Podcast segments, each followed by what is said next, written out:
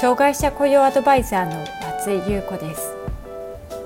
私は障害者雇用に関する企業のコンサルティングに長く関わってきました。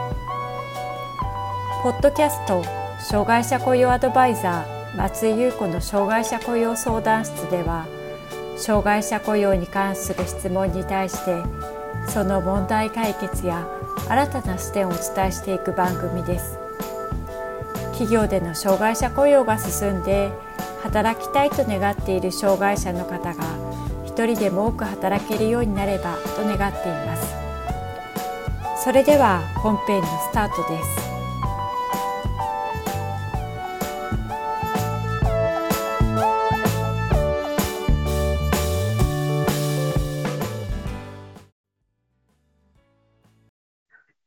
障害者雇用 .com の松井です。統合失調症についてどのようなイメージをお持ちでしょうか？普段接することのあまりない多くの人たちは、漠然と自分たちとは違う、普通ではない人たちといった印象を抱いていることも多いようです。統合失調症は、かつて精神分裂病と呼ばれていたこともあり、なんとなく危ない病気という間違った認識が広がってしまったことが背景になります。しかし、実際に統合失調症の人に会い話してみると、そうした先入観とは全く違っていたと驚く方がほとんどです。統合失調症で働いている人たちも多くいます。今回は統合失調症の症状、発症の時期や状況、発症から回復までの時期、なぜ働くことが大切なのかについて見ていきたいと思います。まず、統合失調症とはどのような障害なのでしょうか？統合失調症の定義は、ごく簡単に言えば、思考、感情、行動をある目的に沿ってまとめていく能力が低下する機能障害の一つです。罹患率は国や性別を問わず0.7%から1%と約100人に1人が発症する病気で決して珍しいものではありません。投薬やリハビリテーションなどの治療も進歩し、多くの人がこれまでのように働きたいと希望しています。働くことは統合失調症の人であっても皆さんと同様当たり前のことだからです。実際に仕事を得て能力を発揮し、職場で働いている人もたくさんいます。もちろん決して軽い病気というわけではありません。働く側にも雇用する側にも正しい知識と情報に基づいたサポートは必要です。では、どのような理解とサポートが必要なのか、これから見ていきましょ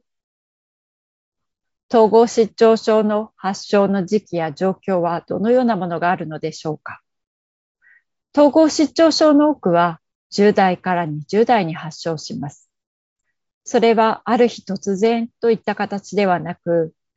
ちょっと前から本人や周囲が何かがおかしいと気づくようなことから始まることが多いようです。例えば、明るい人だったのに最近暗いねとか、ずっと元気がないようだけれど、どうしちゃったんだろうなど、周りが気づくような雰囲気、まただるくて何もしたくない。朝起きられず人と付き合うのが辛いなどの生活のパターンの変化なども見られます。このような状況があると、うつ病かもしれないと病院に行く方もいますが、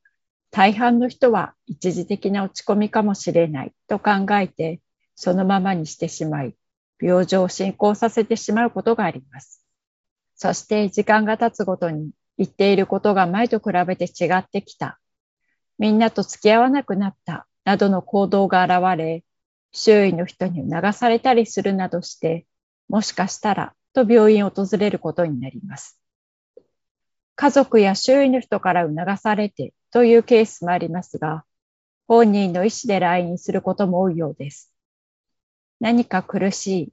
今の自分は前の自分とは違ってしまった。自分が変わってしまった。そんな状況を最も苦しんでいるのは本人になります。病院で統合失調症と診断されることで、わけがわからなかった状態が治療可能な病気だとはっきりし、安心するという一面もあります。しかし、統合失調症と知り、受け入れることはとても重い経験です。家族や周囲にとっても同様です。事実を受け入れたり、障害と上手に付き合っていくことができるまでには、それなりの時間が必要になることも多いようです。統合失調症にはどのような症状があるのでしょうか？統合失調症は、幻聴、幻覚など激しい症状のある急性期、意欲が減退し、何もやる気が起きなくなる消耗期を経て、回復に向かっていきます。統合失調症の症状としてよく知られているのは、幻聴や妄想です。自分の悪口を言う声が聞こえる。私しか知らない秘密をみんなが知っている。などの症状で、こうした症状を陽性症状と呼ばれます。症状については、投薬でかなり改善できるようになっています。陽性症状が落ち着くと、その後意欲が減退し、対人関係が難しく、引きこもりがちになります。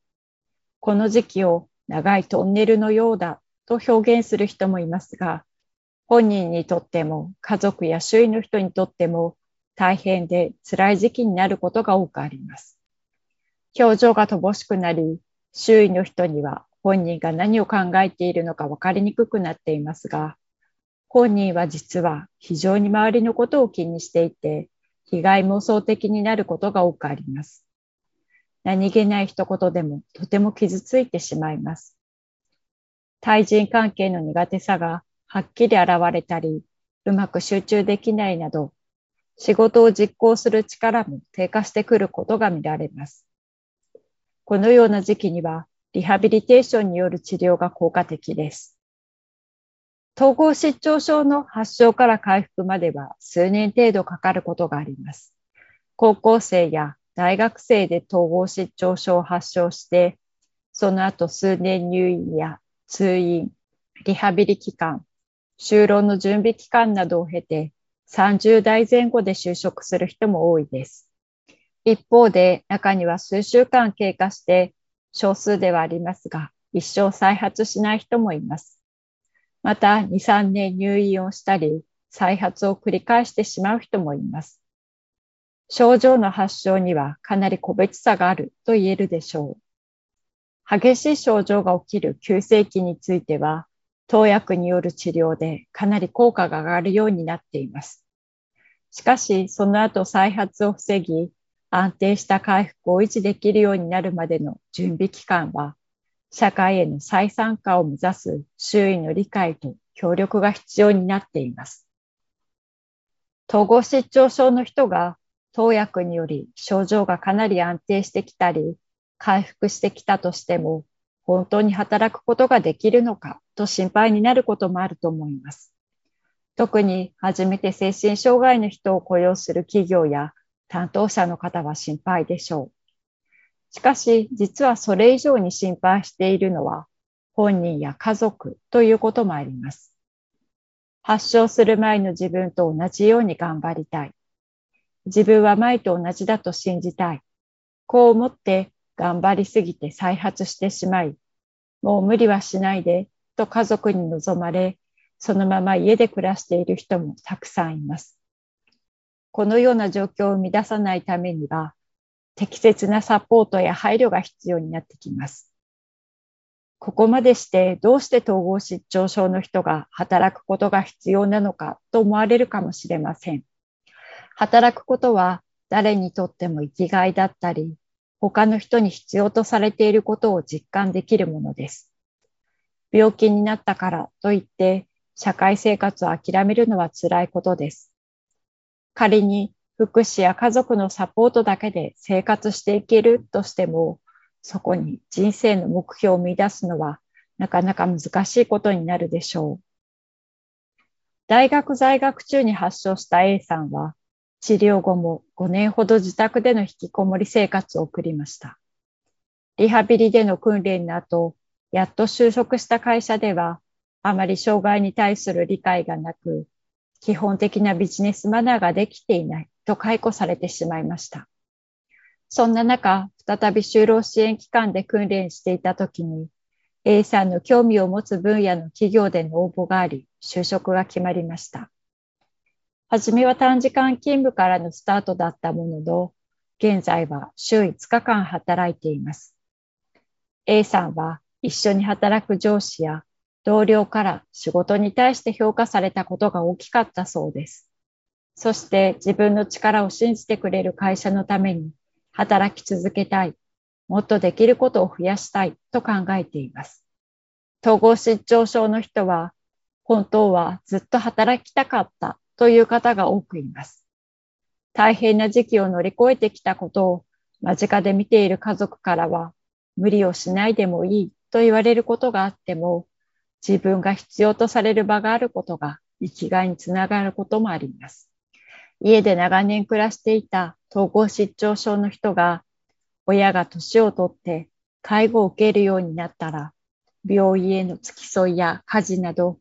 本人もびっくりするほどの役割を果たせるようになるケースも少なくありません。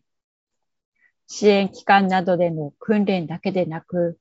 自分が生活する現場での社会参加、そして自分の力で役割を果たしていける喜びや生きがいが大きな力になることは、ぜひ知っておいていただきたい点です。もちろん、そうは言っても、健常者と同じように何でも任せればよいというわけではありません。統合失調症の人にとって、どんな職種や働き方が適切なのか、また雇用する側にはどんな注意や配慮が必要なのかについては、他のところで紹介していますので、概要欄からご覧ください。まとめです。統合失調症は、かつて精神分裂病と呼ばれていたこともあり、なんとなく危ない病気という間違った認識が広がってしまったこともあり、自分たちとは違う、普通ではない人たちといった印象を抱かれることが多くあります。しかし、実際に統合失調症の人に会い、話してみると、自分たちと同じ普通の人だったと驚く方がほとんどです。統合失調症は幻聴や幻覚など激しい症状のある急性期、意欲が減退し、何もやる気が起きなくなる消耗期を経て回復に向かっていきます。統合失調症の症状、発症の時期や状況、発症から回復までの時期には個別差があります。ただ、多くの方にとっては、働くということが生きがいにつながっていることが多いようです。どのような病歴があるのかは個人差がありますが、働くことや誰かに必要とされているということが、統合失調症の人にも大きなやりがいにつながることが多くあります。障害者雇用を、社内で推進していく必要がある方に、無料の個別相談を実施中です。次のようなことを実現したい人におすすめです。組織の中で障害者雇用のプロフェッショナルになりたい。障害者雇用の提案を経営者や上司にしていく必要がある。組織の中で障害者雇用価値あるものとして認めてほしい。障害者雇用の取り組みをキャリアの中で活かしたい。問題や課題を解決できる力やスキルを身につけたい。関心のある方は下の概要欄をご覧ください。定期的に企業の障害者雇用に役立つメルマガを配信しています。詳しくは概要欄をご覧ください。